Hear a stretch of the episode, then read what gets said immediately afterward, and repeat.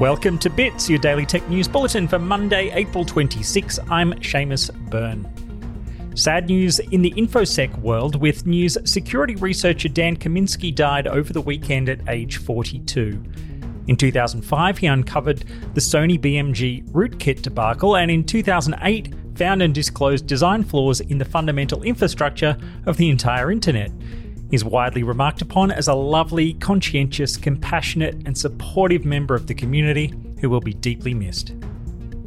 If you're a casual crypto investor wondering what happened to your portfolio over the weekend, a sell-off wiped two hundred billion dollars off the markets after reports suggested U S President Biden may increase capital gains taxation rates.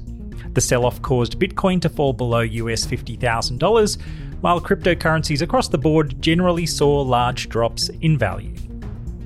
Also in the U S, Apple failed to have a court case dismissed over the definition of the word buy in its iTunes store. The case argues the word is misleading because access can be terminated at any time and is therefore not ownership. Two cases related to the argument are currently underway, with one focused on the question of misleading use of buy, while another relates to an Apple I D that was terminated with U S twenty-five thousand dollars worth of iTunes purchases, App Store and other purchases in the account. Interesting arguments that are quite fundamental to our experience of digital stores of all stripes today.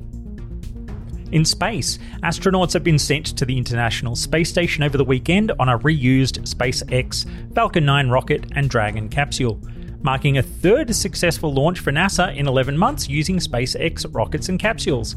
The launch took place Friday and arrived at the I S S on Saturday. The four astronauts will spend six months aboard the space station, while the previous crew will return to Earth later this week aboard the Dragon capsule. Another shout out to our Martian friends with news NASA's Mars Ingenuity helicopter has performed its third flight overnight. This time the drone flew fifty meters from its point of origin and then back again. The footage from the Perseverance rover only shows the first slice of the flight now that Ingenuity is starting to perform longer flight tests around the area. Ingenuity tests will run for another few weeks before the project concludes, and Perseverance will move on to other missions on the Red Planet. Video game history at the Oscars today, with the Best Short Documentary Award going to Colette, produced as an in-game feature of the V R game Medal of Honor Above and Beyond. The film looks at the history of French resistance fighter Colette Marin-Catherine, one of the last surviving members of the French resistance. It is the first time a video game has won any award at the Oscars, so congratulations to Respawn Entertainment, who also makes Apex Legends and in recent years also made Jedi Fallen Order. In global esports results, the Mythic Dungeon Invitational global finals in World of Warcraft were won by Echo over the weekend. The Europeans won in dominant fashion, never dropping a dungeon on their route to victory. They defeated Perplexed in the final, a second European team, showing big regional dominance. Closer to home, the E-League FIFA twenty-one tournament over the weekend saw Newcastle Jets top the ladder after two big days of matches, closely followed by Western Sydney Wanderers. In Valorant, the Order Army took out the closed qualifier grand final and wins first seeding in the Oceanic Tour Stage two finals.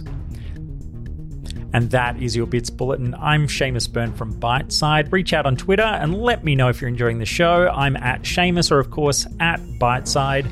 Thanks again for joining me.